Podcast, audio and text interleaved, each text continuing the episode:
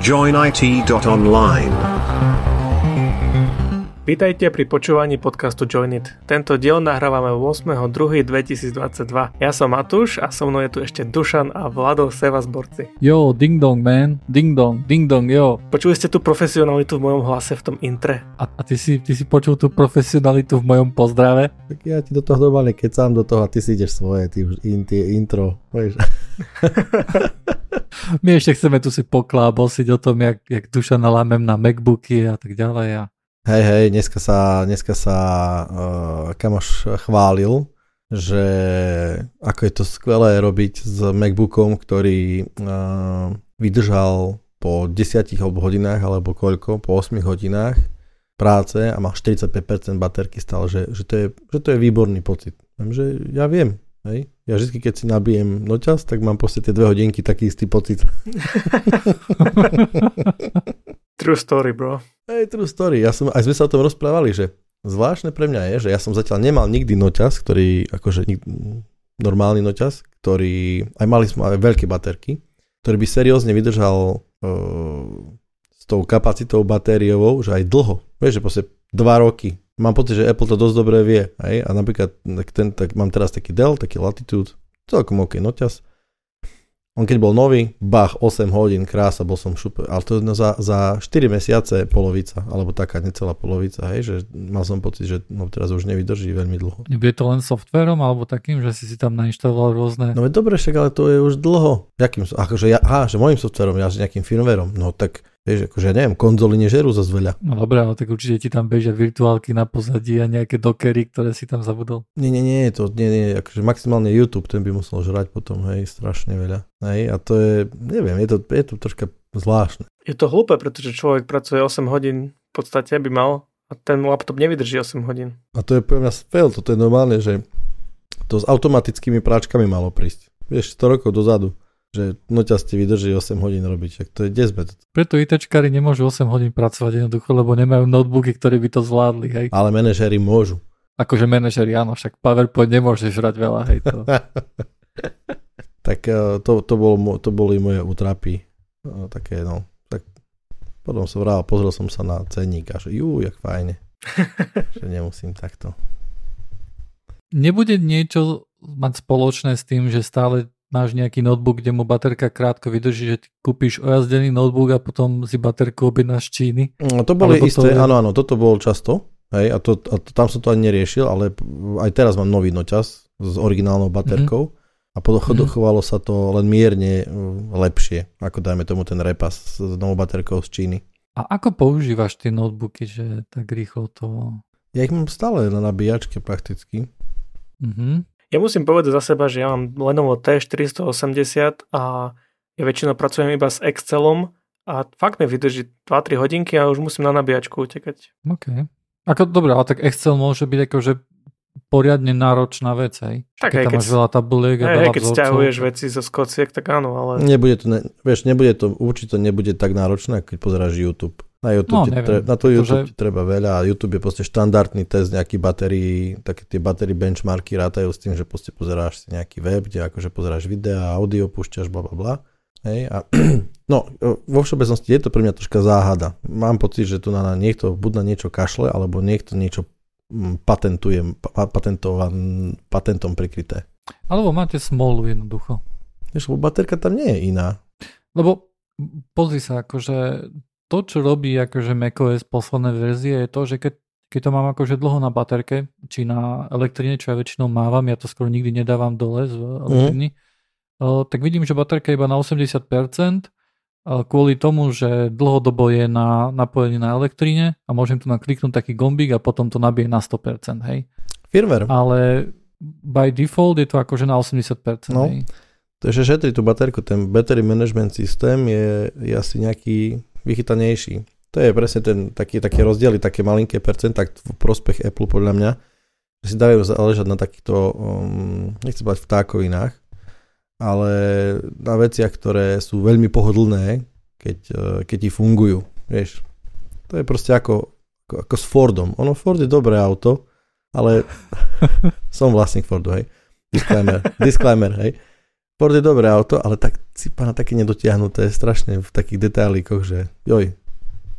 Ale to sa dá fixnúť na Windows, nie? Veď to si vieme stiahnuť nejakú utilitku a určite sa to dá. Provokátor. jasne, jasne, ja si to viem tiež prekompilovať v pohode. Neprekvapovalo by ma, keby na Linuxe to išlo a na Windowse nie napríklad, hej, však to je celkom zásah akože do, do toho systému, že povieš baterke, že hej, teraz sa nenabije alebo niečo také. No, to, to je náš dobrý nápad. Skúsim troška potuniť, lebo Linux akože má túly a metódy, ako akože troška sa pohrať s power managementom, takže uvidím, urobím nejaký benchmark pred a Jasné, po. však ty máš Intel, nie? Tak by si mohol spustiť ten ich uh, Intel PowerTop, Hej. neviem ako sa to už volá, a tam ti ukazuje veci, že ktoré, ktoré robí Linux a ktoré by možno, že nemusel robiť a možno, že hej, hej, to takú... budeš vedieť zoptimalizovať a získaš pol hodinu navyše. Oh, to by bolo krásne. Pol hodinu.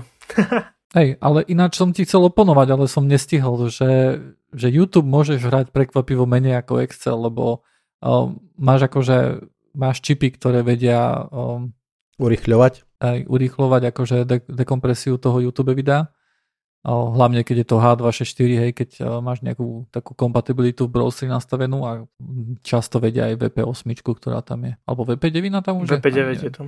Hovoríme o kodekoch teraz, hej, ktorými sú, ktorými sú komprimované videá, aby, aby mali nižší dátový tok. A to mi pripomína nač, pamätáte si na, je, ja si teraz nepamätám, ale bol som úplne unesený, keď Google urobil taký nejaký akustický kodek, alebo teda kodek, ktorý k- kodoval uh, audio, pretože mm. oni, ich cieľom bolo spraviť uh, počúvateľné audio na veľmi nízkych prenosových rýchlostiach, aj s korekciou, respektíve s obnovou hlasu po výpadku a musím povedať, že som bol úplne unesený, ako to znelo na úplne nízkych, na nízkych uh, linkách, akože nízkopriepustných linkách.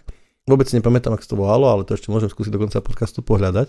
Ale fakt som bol šokovaný. Normálne, že to znelo výborne, ako, ako, mm-hmm. ako MP3 úplne v pohode a tam ten datový tok bol taký 9 KB alebo nejaká taká linka to bola, tá testovacia a bol to fakt vynikajúci ten klobúk dolu, akože, hej, čiže ty, uh, povedal by som, že lebo ma to napadlo presne s týmito kodekmi, že ty v princípe pozeráš veľmi dobré HD video na YouTube, ktoré uh, um, akože môže byť výborne komprimované a zároveň nemusí byť náročné na komprimáciu, dekomprimáciu, čo sa týka toho uh, softveru, akože keby soft, tej softverovej časti, že nemusí to byť náročné, že áno, môžeš mať pravdu stále, hej. No čo, ideme témovať?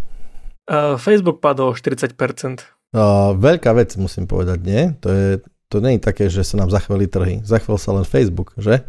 V podstate Facebook, hej, a taký prepad je najvyšší v histórii americkej histórii ekonomiky. No počkať, akože jednotlivá firma, alebo jednotlivo za, krát, za nejaký čas, alebo Finančne, obnostovo finančne je to najväčší prepad prišlo veľmi veľa peňazí, alebo majiteľia prišli o veľmi veľa peňazí, ale kvôli tomu, že mali veľmi veľa peňazí, hej, vieš, no kebyže mne padne môj biznis o 50%, tak who cares, vieš. Aj milión hore dole, ne? Á, však dobre.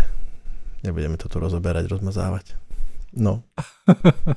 A čo sa stalo teda s tým Facebookom? Lebo sú toho plné noviny, Jedným z dôvodov, čo som si čítal, bolo to, že prvýkrát v histórii, teraz mám oprav, ak sa milím, za kvartál, klesol absolútny počet uh, subscriberov na Facebooku. Tak ako by som povedal, že toto je, toto je problém, no problém. Zároveň uh, nejaký možno driver kapitalizmu alebo nejakej takéto uh, spoločnosti, takéto, ktoré žijeme, že jednoducho trend je určujúci. Keď je niekto rastový dlhodobo, kľudne nejakým spôsobom so zlým produktom, tak jednoducho hodnota takej firmy len prísľub budúcich ziskov je výborná. Hej.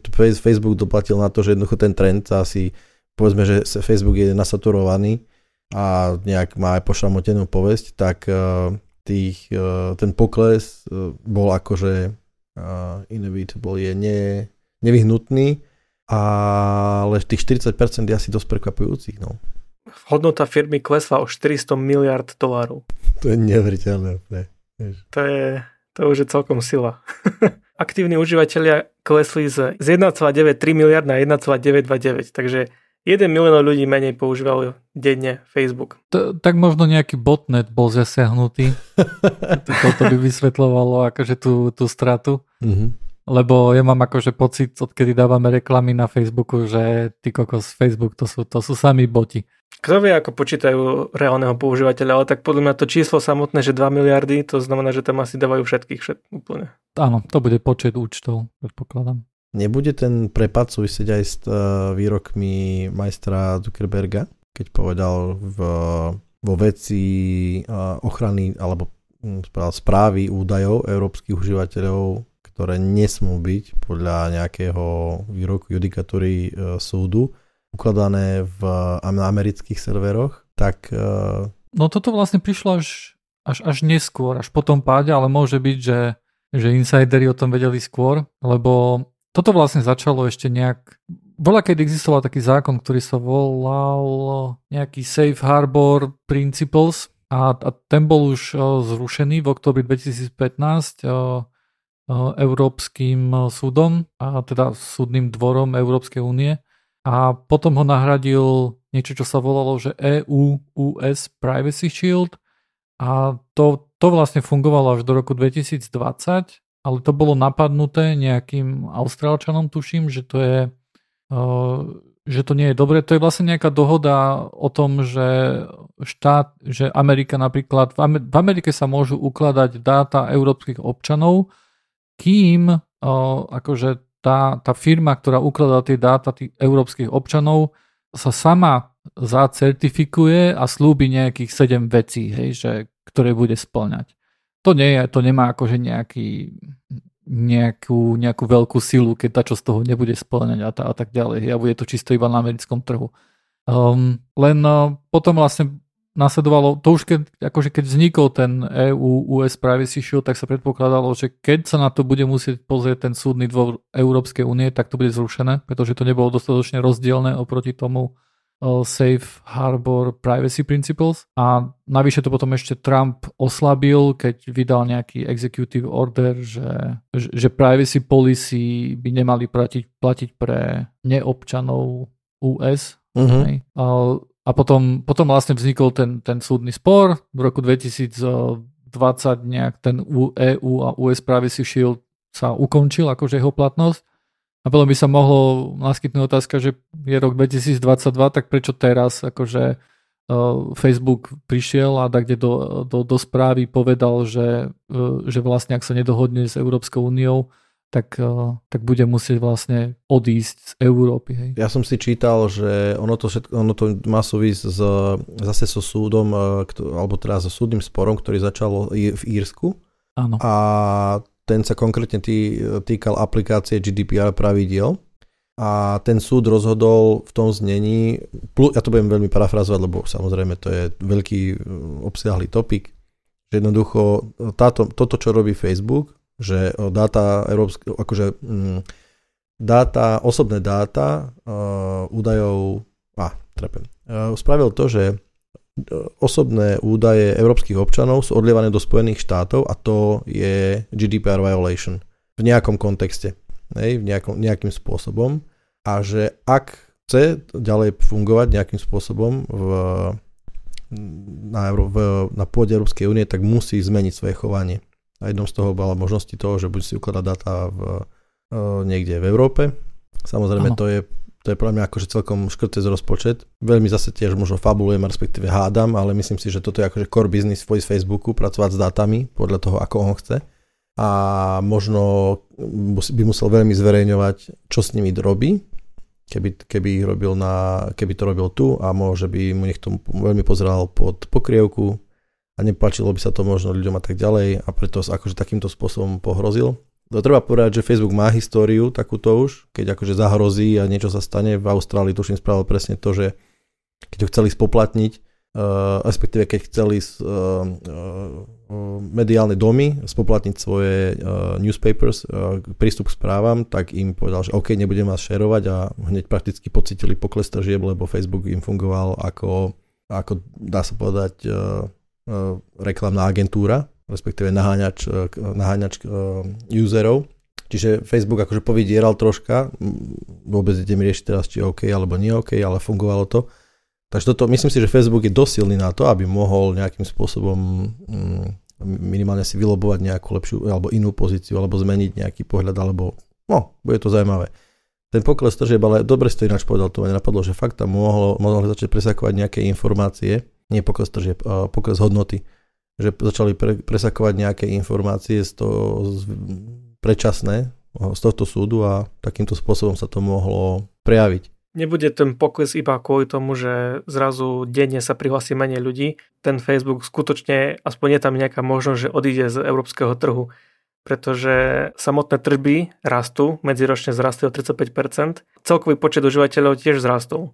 Takže jediný maličký pokles eh, denných používateľov mi príde drastické na to, že by niečo malo klesnúť o 400 miliard. Facebook vlastne predpovedal lepšie čísla, ako nakoniec dosiahol, myslím, že, že to bola tiež jedna z tých issues tam akože sa predpokladalo, že Apple čo vlastne zaviedol na, na mobiloch, že sa ťa opýta, že či chceš byť sledovaný a keď dá, že nie, tak potom to nejak mení tie UIDčka. Takže to celkom urobilo škrt cez rozpočet Facebooku a tam myslím, že tam sa to odhadovalo až na nejaké miliardové straty hej, kvôli tejto jednej veci. Takže celkovo akože ja si myslím, že, že, že po Facebooku idú, hej, o, pretože je to taký bad guy jednoducho, hej. Hej, tu sa zhodneme. Mám presne pocit, že okolo neho taká tá aura nie úplne dobrá sa množí alebo zoš, e, šíri. Ale na druhej strane musím povedať, že sa mi páči. To Facebook je taká zvláštna firma, lebo robí, postavili vraj teraz výborný veľký super počítač. Samozrejme ťažko povedať, čo bude používaný. Postavili, oni veľmi dosť relatívne prispievajú relatívne naozaj k open source projektom, tú svoju, tú svoju základňu vývojárskú akože vedia celkom zmysluplne použiť. Škoda, že to je v takej, v takej tej... Možno, že to skončí tak, že z Facebooka si aj Meta spraví taký akože fackovací panák a projekty presunie do možno pre nich uh, zmysluplnejších mm, projektov.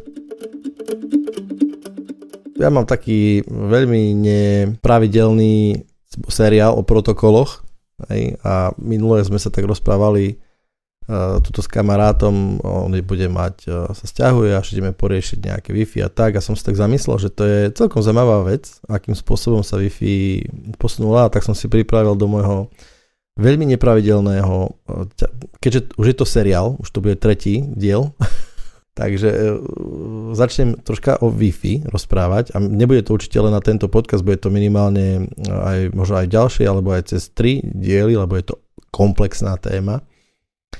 A dnes by som e, začal len tak veľmi zľahka, navnadil možno, e, že čo to, ako to s tou wi je. Dobre, Dušan, čo je to Wi-Fi? Wi-Fi to je, Wi-Fi to je skvelá vec. Wi-Fi je v, veľmi nepresná skrátka. Je to akože wireless fidelity a, a to v princípe nič neznamená, ale ujalo sa to a tým pádom momentálne je to teda jasné, je to akože bezdrôtové spojenie, používané pre spojenie v TCP/IP a sietí, povedzme, keď nie len, ale hlavne.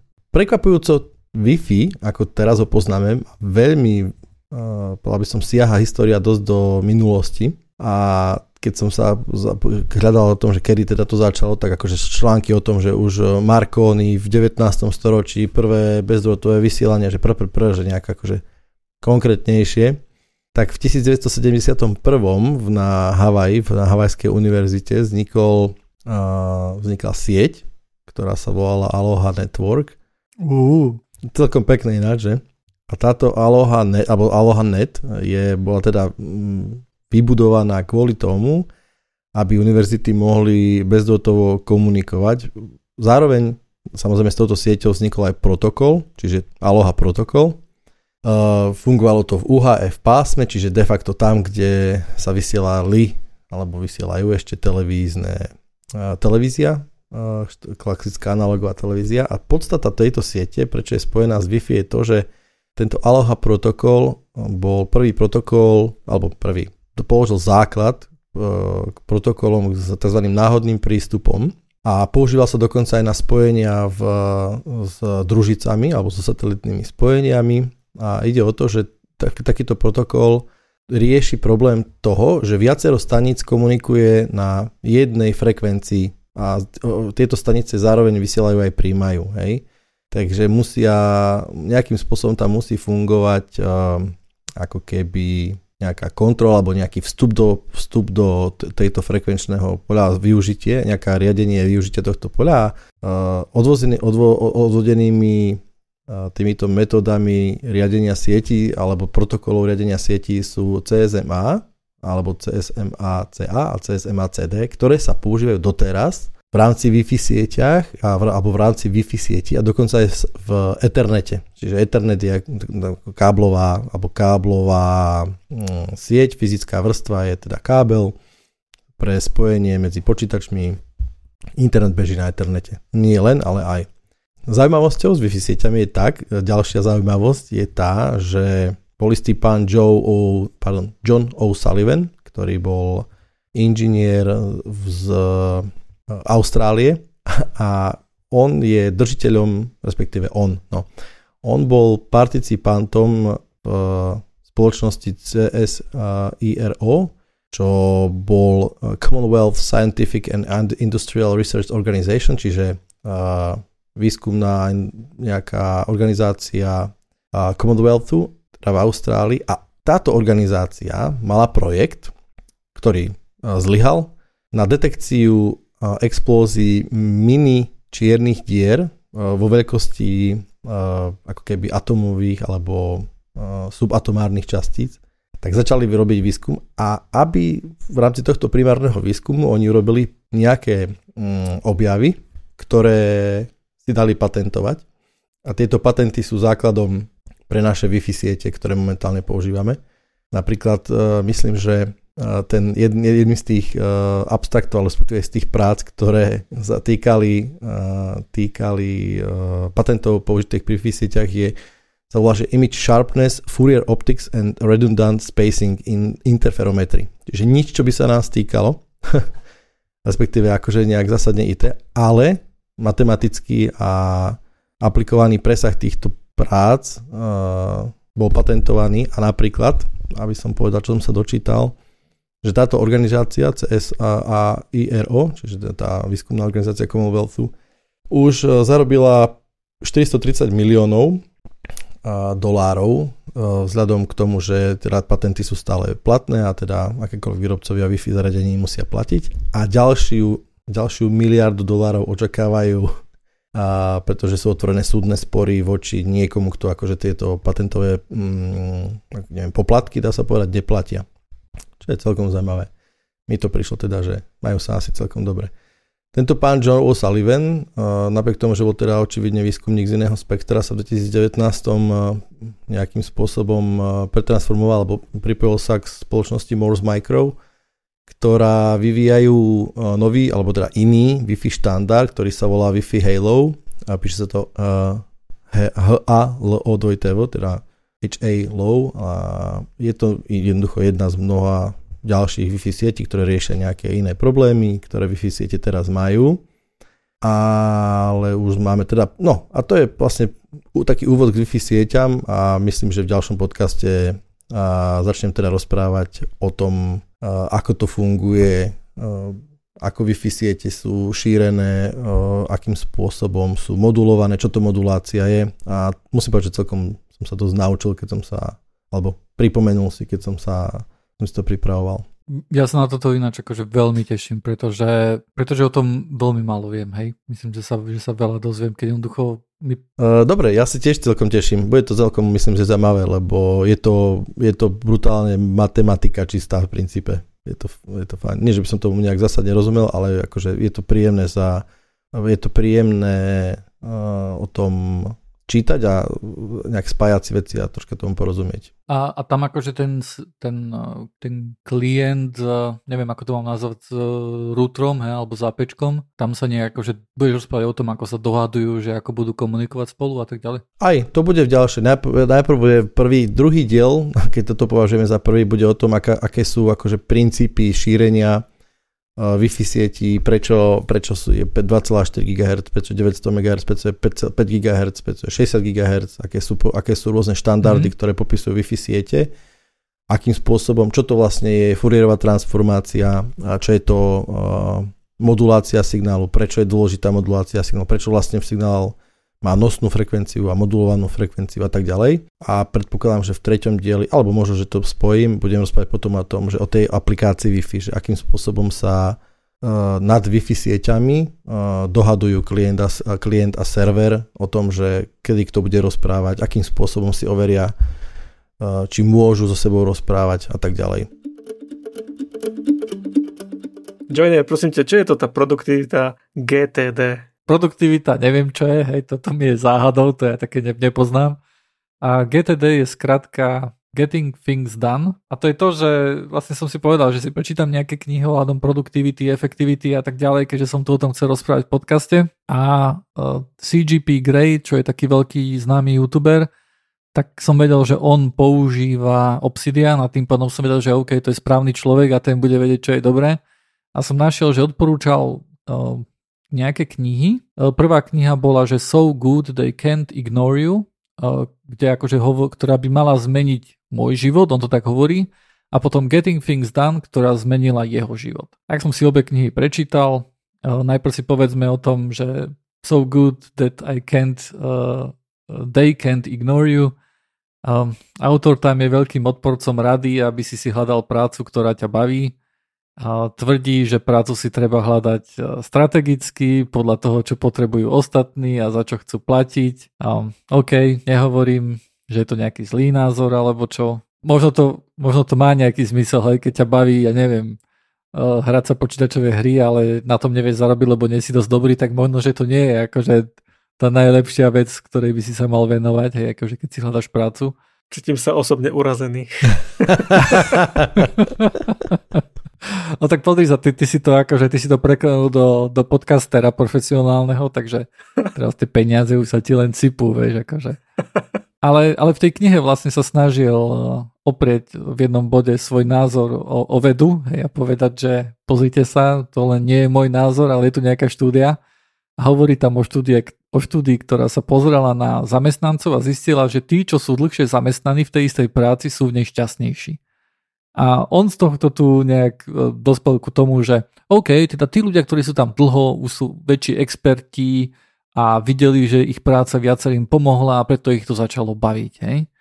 Pričom tá, taký, taký nejaký opačný argument, že tí ľudia, ktorým sa v tej páči páčilo a ich to bavilo, tam ostali dlhšie a ostatní odišli a nedostali sa do tej štúdie, hej.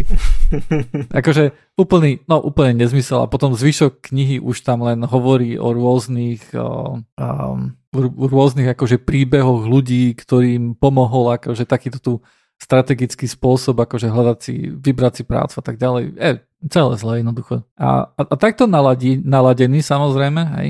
Ja, ja ešte mám takú predpojatosť, hej. Ja si myslím, že všetky tieto knihy, také self-help a také one, že to sú bullshity jednoducho, ktoré, kde človek sa začne starať o to, aby bol lepší a lepší, ale v skutočnosti to nie je efektívne tak som bol akože taký už nabrúsený, hej, ja som začal čítať tú druhú knihu, že Getting Things Done a to neviem, či ste niekedy už videli tú skratku GTD, akože keď som, ja som akože pozrel nejaké to-do aplikácie alebo také, vieš, že som si chcel zapisovať, že hej, nezabudni poliať kvety, hej, alebo neviem čo, takú somarinu, tak vtedy som to tak kde videl, ale som si myslel, že to je len nejaká skratka, že to-do aplikácia alebo niečo také. Ale je to skrátka podľa tejto knihy a táto kniha je akože extrémne známa v takom okruhu tých productivity kníh a tak ďalej. A je to kniha, ktorá popisuje efektívny systém práce. Tá kniha má viacero, akože je staršia, ale stále vydávajú nejaké novšie verzie, hej. Ale stále akože tam sa tam opiera, že systém práce na papieri a veľmi často tam popisuje papier. Hej. Ja nie som papierový človek, ja som ITčker, robím s počítačom, hej, ja nebudem tu pero vyťahovať, čiže ani neviem už písať poriadne, hej, perom. Keď si mám meno napísať, tak rozmýšľam, ako sa píše veľké S pomaly. Ale, ale bola tam taká zaujímavá vec na začiatku a to bolo, že teraz vám dám, dám takú otázku. Máte niekedy takú vec, že niečo robíte a vás napadne nejaká vec, že o jasné, mal by som kúpiť, ja neviem, jahody, hej. Ale problém je v tom, že ťa to napadne v momente, že napríklad ťa to napadne v momente, keď sedíš za počítačom a sústrediť sa na niečo iné ale keď si v tom sprostom obchode, tak ťa to nenapadne a zabudneš na to, hej? Pravda. A tam vlastne argumentuje nejak tak, že ten mozog je zlý, je, je dobrý v tom, aby si vymýšľal nápady, plánoval a tak ďalej, ale nie je taký dobrý v tom udržiavaní tých vecí, že držať niečo v hlave.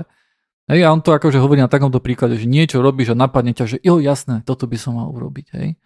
A popisuje tam taký stav, že niekedy sa môžeš dostať do takého stavu zen, hej, kde jednoducho na niečom robíš alebo ne, na niečom pracuješ a nemyslíš na nič iné, nič také ťa nevyruší a pracuješ len na tom, čo máš, hej. A ťa to baví a normálne ti pri tom prejde čas, hej. Uh-huh. A, a on hovorí, že takýto spol, že ako sa to dá urobiť je, že spraviť si nejaký externý si, zaznamenávací systém, kde si budeš zapisovať tieto veci, že kúpiť jahody, hej, že všetko, čo ťa takto jednoducho môže vyrušiť a takto ťa môže napadnúť v hlave, že všetko si zapíšeš do toho systému. A v momente, keď sa začneš spoliehať na ten systém a začneš ten systém používať, tak tvoj mozog si povie, že OK, už to nemusím držať v hlave, lebo tam je ten systém a teda vtedy sa dobuješ zostávať do, toho, do toho zen spôsobu práce, alebo neviem, jak to povedať, hej. A mne sa to veľmi páčilo, mňa, mňa mne veľmi často napadá, že pri čo robím, hej, a pri tom, že oj boha, toto by som mal urobiť, ale OK, teraz nie, ale mal by som to urobiť, hej. A ja som teda som si stiahol milión aplikácií rôznych to-do, ako ja zvyknem, hej, ja som začal skúšať, že OK, idem, idem to vyskúšať, či to funguje, lebo, lebo sa mi to páčilo, hej, že ako by to mohlo fungovať. Si chalani, toto funguje jak remeň.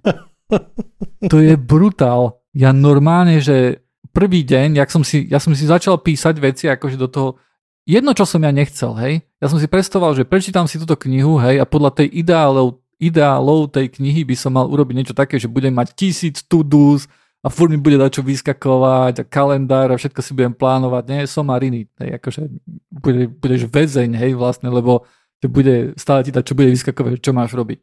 No, ale čo som ja urobil, že som si zapísal všetky tieto veci, hej, že o, ja neviem, ja som si zapísal somariny, vieš, ako umy, umývanie zubov, hej, ráno, hej, holenie. Ja som si zapísal, že, že vyčistiť mám malého zajaca, hej, tak každé 3 dní ho treba vyčistiť. Som si dal, že 3, každé 3 dní mi, sa mi objav, že mám vyčistiť e, zajaca, hej. Všetky takéto veci, ktoré ma sem tam napadli v hlave, som zapísal. To bolo, že úplne až šokujúce, ako dobre to fungovalo. A ako dobre to fungovalo prakticky prvý deň, hej, keď som to začal robiť. Ešte stále ma akože tak sem tam napadla nejaká vec uh, a veľmi často to bola taká vec, že Zapísal som si to už do toho, alebo nie? Ešte som celkom tomu nedôveroval. Ja mám otázku, že a, a efektom toho bolo čo? Že si mal teraz uh, lepšie si sa sústredil na veci, respektíve uh, tvoj mozog si, lebo si povedal, že mozog zase nemusí riešiť, si v tom zen stave, hej, ale efektom mm-hmm. toho je čo? Že zrazu si viac v pohode, alebo lepšie sa... Vieš proste, že aký je ten efekt toho, ktorý tak uh, teraz akože chváliš? Ten efekt toho je, že, že sa lepšie vieš sústrediť na niečo a ako keby dlhšie vydržíš niečo robiť kvôli tomu, že, že, že ten proces toho, že keď niečo urobíš a potom to odškrtneš hej, v tom tej to aplikácii, tak vyloženie to je dobrý pocit, to je nejaký akože uh-huh. hack, vieš, akože nejaká gami, gamifikácia by som možno že povedal až, hej. Ale čo je, čo je ešte také dobré na tom je, že, že veľmi často mám nejaké tasky, ktoré nechcem robiť, hej. Ktoré napríklad viem, že oj do frasa, sonar by som mal preťa, presťahovať do Dockeru, lebo to, čo je v Synology, to je shit, hej, tam je mono pokazené a tak ďalej, hej, mal by som to presťahovať, jasné, nechce sa mi, každý deň to preložím na druhý deň a tak ďalej. Ja som si to dal do tejto to aplikácie a tam si vlastne ono veľmi dobre si to prečíta, to, to GTD, aspoň tú prvú časť, lebo to nie je až také jednoduché, ako to len hovorím, ale je to je relatívne jednoduchý systém. A mne jednoducho, mne to vyskočilo, hej, že urob toto, hej. A ja som si povedal, že nie, neurobím to dneska, ale vedome som si to preložil, že urobím to zajtra, hej. A zaj- na druhý deň som to tiež neurobil, ale som to preložil na tretí deň, a vtedy som to už spravil, hej, že som to presťahoval. Ale ten samotný akt toho, že ja som to chytil a som to dal, že na druhý deň, tak v mojom mozgu to bolo vybavené, ako keby som niečo urobil. Ale v skutočnosti nič som neurobil, len som to odložil, hej. Ale už ma to nedralo, že joj, mal by si to spraviť, mal by si to spraviť. Ako, som veľmi prekvapený a som veľmi až fascinovaný, že to fungovalo, hej. Akože popravde toto by bolo zaujímavé s nejakým psychologom poriešiť, pretože ja si uh, pamätám si jednu diskusiu a mám akože v mojom okolí pár psychológov, kamarátov a mm-hmm oni to nejak spomínali, dobre, ja to nepoznám akože zen, ale jednoducho ide o to, že ty keď máš veľmi veľa uh, topikov otvorených a sú v stave neurčitosti, to znamená, že ty Aha. si ani nezačal s nimi a vieš, že tá, čo musíš spraviť, ale nevieš, ako to máš spraviť, nevieš, aký to má rozpočet, ako časový zmysel, hej. Vôbec nevieš, že či vieš všetko o tom a proste takéto, ale vieš, že máš niečo spraviť, je akože najhorší stav Hej, a že čo by, o, o, ako to sme tak dovedali, že čo by si ty mal spraviť je to, že to, čo si vlastne ty chvíľko povedal, Joiner, hej, že dajme tomu len to, že som to odsunul a som si povedal že v, mojom hlave, v mojej hlave, že ja to teraz odsúvam na tretí deň od teraz, ale vtedy to už spravím, ti dá vlastne ako keby pocit, že to máš naplánované, že už sa niečo definitívne udeje a že to je veľmi dobré pre mozog presne. A oni spomínali, že proste, dajme tomu, ty keď máš nejaký problém, tak je veľmi dôležité, a to, a to nie je žiadna novinka, hej, že začať. Pretože keď s niečím začneš, tebe sa v princípe utrasú tieto základné atributy nejakého problému. Že je to závažný problém, ale je to problém, ktorý nejaký rýchlo vyrieším.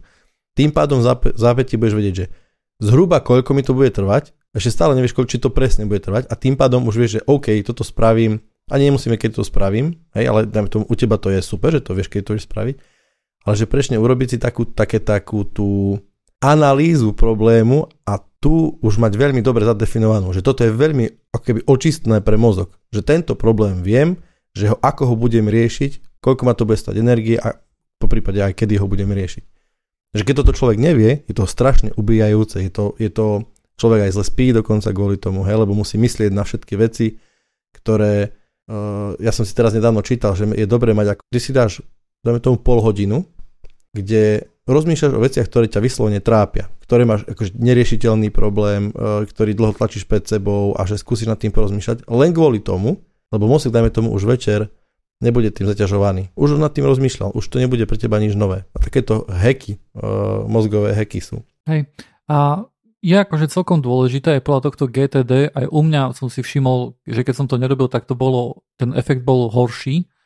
Uh, vyloženie, keď napríklad nejakú vec máš robiť nejakú väčšiu, tak si otvoriť projekt a prísť na to, na jednu vec, ktorú máš urobiť ako prvú, hej. Lebo máš nejaký cieľ, že čo chceš spraviť, hej, čo chceš, aby bol koniec a povie si nejakú úplne malichernú vec, aj takú, ktorú budeš jednoducho vedieť spraviť, ale bude určené, že týmto začnem, hej, že toto je prvá vec, ktorú treba spraviť. A v momente, keď toto je určené, tak už keď túto vec spravíš, hej, začneš to tu robiť, lebo tá jedna vec tu urobiť, aj vieš, akože downloadnúť image sonaru, hej, keď toto spravíš, tak odrazu vieš, že aha, musím urobiť toto, toto, toto, toto, toto, hej. A odrazu sa ten problém ako keby tak rozviaže, hej, a akože fakt, že som, fakt, že som veľmi, veľmi rád, že niečo také funguje. Hm, medzi časom akože ja som vlastne o tom chcel rozprávať ešte minulý podcast, ale už, som, už na to nebol čas. Tak medzi časom ja už na tomto fičím druhý týždeň. Denne mám asi tak 30 to-do veci, hej.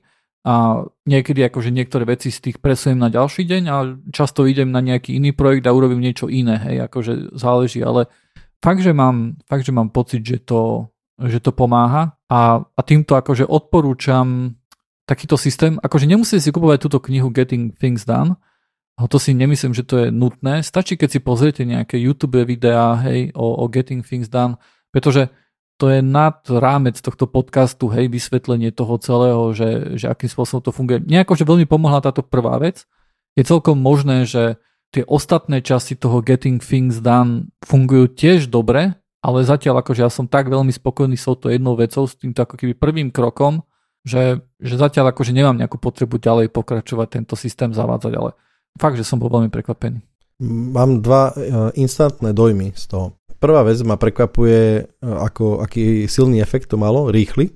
Hej. Druhá vec, musím povedať, že mám, mal by som možno trocha strach uh, z toho, že, že čo v prípade, akože nič ti nebrá v prípade, stále používať ten, túto istú metódu, hej, a asi sleduješ nejaký cieľ, dáme tomu to sústredenie alebo dlhšie vykonávanie nejakého, než zasústredíš sa na nejakú vec.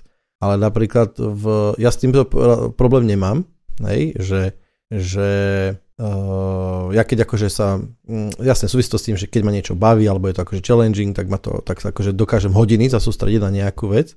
Nie to úplne často, ale stane sa to. Ale napríklad ja som si dosť čítal o tom, že ako trénovať pamäť.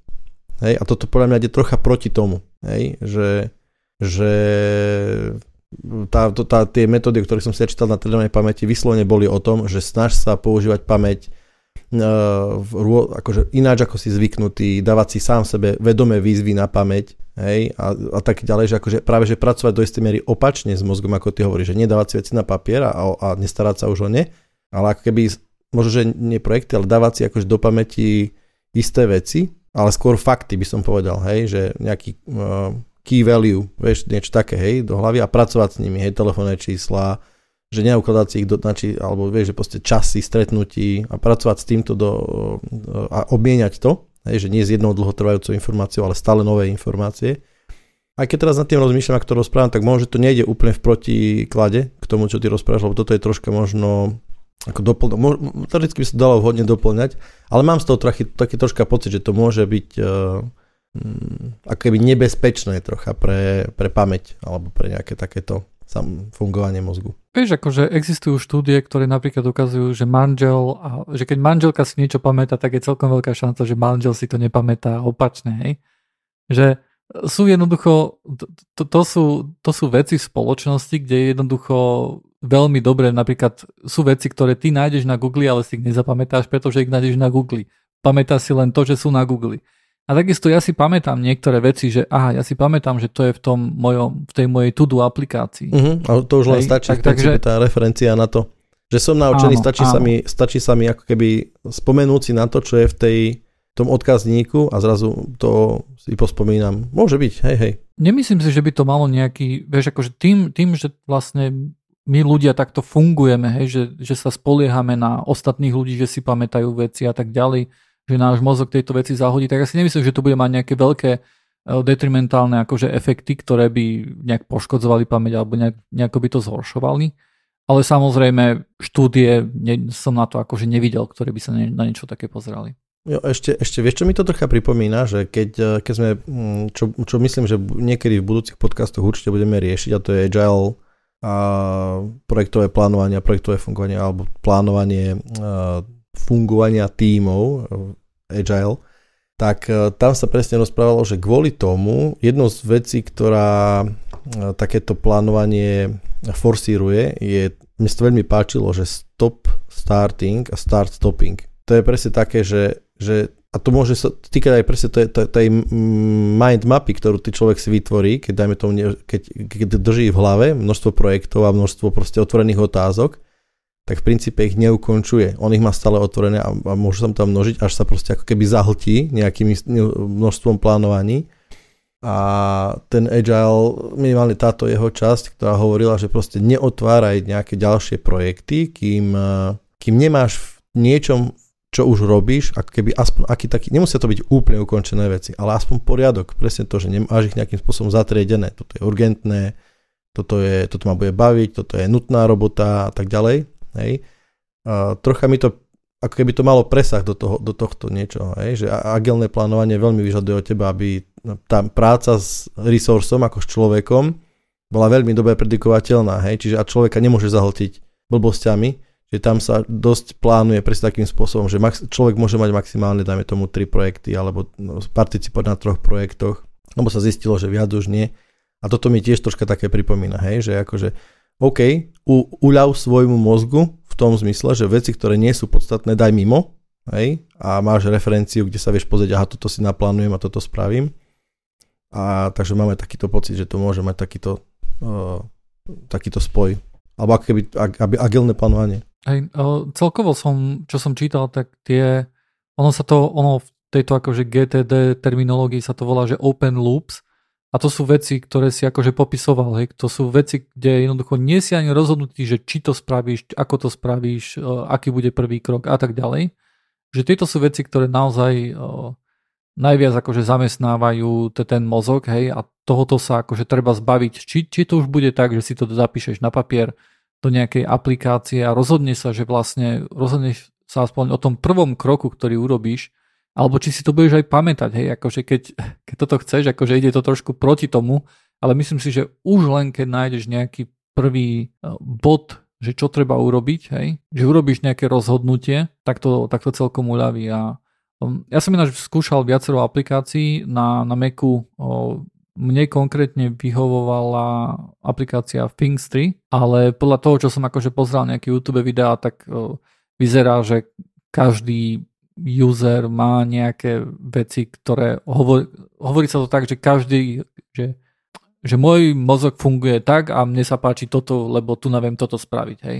A t- takže môže byť, že niekto z poslucháčov jednoducho si povie, pozrie Things 4 a povie si, že nie, toto je úplne akože shit. Ale čo mi prišla taká akože podstatná funkcionalita je opakované to-dos. Hej, to je, že každý týždeň povysávať, hej, že mi to vyskočí, že, že ja, keď, ja, ja jednoducho ráno, keď sa zobudím, tak si posiem do tej aplikácie, že OK, čo tam je dneska. Hej. A okrem tých vecí, ktoré robím každý deň, ktoré si odklikávam vlastne iba pre radosť, hej, je to iba akože úplne somarina, hej, ktorá mi robí dobre a cítim sa potom dobre, keď si to odkliknem, tak uh, sú tam veci, že OK, teraz vysávaš, hej, alebo teraz ješ vyčistí Jamala, alebo teraz umývaš riad, hej mi to vyskočí a v priebehu dňa to urobím, odškrtnem. Um, odporúčam. Odporúčam to aj vám, chalani, vyskúšajte. Ja som akože veľmi spokojný. Tebe by sa celkom páčil ten Peterson, pretože to nemá ďaleko k tejto produktivite. Ja som pozeral uh, jedno video s Petersonom a mám, mám teraz akože našedulované uh, Joe Rogana, mám uh, našedulovaného, že si chcem pozrieť jedno video, kde je Peterson ale myslím, že tam... Akože Rogan s Petersonom? Áno, áno. Myslím, že to bolo nedávno. A tým sme sa vlastne dostali o to, k tomu, že nejaký update ohľadom Joea Rogana, že, že, že niečo sa stalo, odkedy, odkedy sme nahrali naposledy podcast. Spotify zmazalo, neviem, 100 častí, alebo 70, alebo koľko, na to celkom sa to číslo hýbe. Cez 100 častí zmazalo Spotify Joea Rogana. Spotify nekúpilo vlastne len Joea Rogana, alebo akože jeho podcast, ale kúpilo aj Gimlet Media. A to je akože taký e, tvorca podcastov, ktorý, ktorý vytvára jedny, akože jedny z tých najlepších podcastov, alebo z mojich obľúbených podcastov, hej, ktoré už teraz nepočúvam, lebo už sú iba na Spotify samozrejme, takže smola. Ale jeden z takých podcastov je aj Science Versus a oni jednoducho sa pridali ako ku takému, nie, nie, nie je to bojkot, akože Spotify, lebo to aj nemôžu spraviť, keďže sú tak trošku vlastnení uh, firmou, ktorú kúpil Spotify. Ale oni si povedali, že oni sa budú sústrediť teraz uh, na to, že budú sa pozerať na, na rôzne dezinformácie, ktoré sa objavujú na Spotify a, a, a budú ich vyvrácať. Hej? Ale čo bolo také zaujímavé, bolo, že že Science versus by už malo vychádzať iba na Spotify. Ale mne sa to objavilo v, no, vo, ešte v starom feede, hej, kde akože, teda Kupko ma na to upozornil, pozdravujeme Kupka, poslucháča, že, že ono sa to opäť objavilo na, aj mimo Spotify, hej, tak som si to vypočul. Takže je to, je to taký halúzny spôsob. Možno, možno nejaký pirátsky stream. Majú vlastný push nejaký, vieš, musíš mať apku. Hej, hej, hej, myslím, že áno. Neviem, je, je len halu, že sa to ďalej vyvíja, hej. Hlavne potom, čo Spotify povedal, že oj, Joe Rogan môže hovoriť, čo len chce, hej, a odrazu, odrazu povedal nejaký N-word v nejakom podcaste a už išlo a už 70 častí bolo dole, hej, hneď. Ja napríklad absolútne kvitujem takéto dačo. Podľa mňa to je správny krok. Môj pocit, že, že napriek tomu, že ja som zásadne proti cenzúre, ja si myslím, že to je správny krok. Že vymazovať časti? Ty máš nejaký dosah spoločenský. Hej? A ja napríklad, keby, že ja som v jeho pozícii, samozrejme na všetko sa dá zvyknúť, morálka je ohybná, čokoľvek je ohybné, hej. Ale kebyže, kebyže začnem rozprávať o veciach, ktoré, kde by som aspoň mierne začal cítiť, alebo keby niekto mi povedal, že to začína byť nevyvážené, hej? lebo je fajn dávať akože iný názor, otáč, otáčať nový názor a o, riešiť oponentúru názorovú, to je dokonca žiadané, hej? Tak by som sa desil toho, že ja mám, dajme tomu, 500 miliónov poslucháčov a ja a idem trieskať hoci čo. Alebo si pozvem, pozvem ľudí, ktorí budú tak zásadne sa snažiť byť hlavne kontroverzní, že to, to by nebolo správne, že to je to, to ako, ako vydavateľský dom proste musíš riešiť podľa môjho názoru. Hej? Takže videl som veľa kontroverzných, hej, kontroverzných mm, videí, hej, rôznych aj známych, hej, a jednoducho problém toho je to, že dokiaľ hovoríš takýto názor a začínaš ho pretlačovať tým, že ne, ne, nevytváraš ako keby rovnovážne prostredie pre názory, tak už to je problém. Čítal si ten, eh, ten eh, blog vlastne Steva Novelu, ktorý som dával na Hej, Discord? áno. OK, som si myslel, lebo si na to odpovedal, som neviem, či si prečítal len čas, alebo či si to prečítal. Čítal, podľa to bolo veľmi správne vystihnuté, tam bol najlepšie príklad, akože ten presne, že censorship versus scholarship, to bolo úplne perfektné podľa mňa, hej.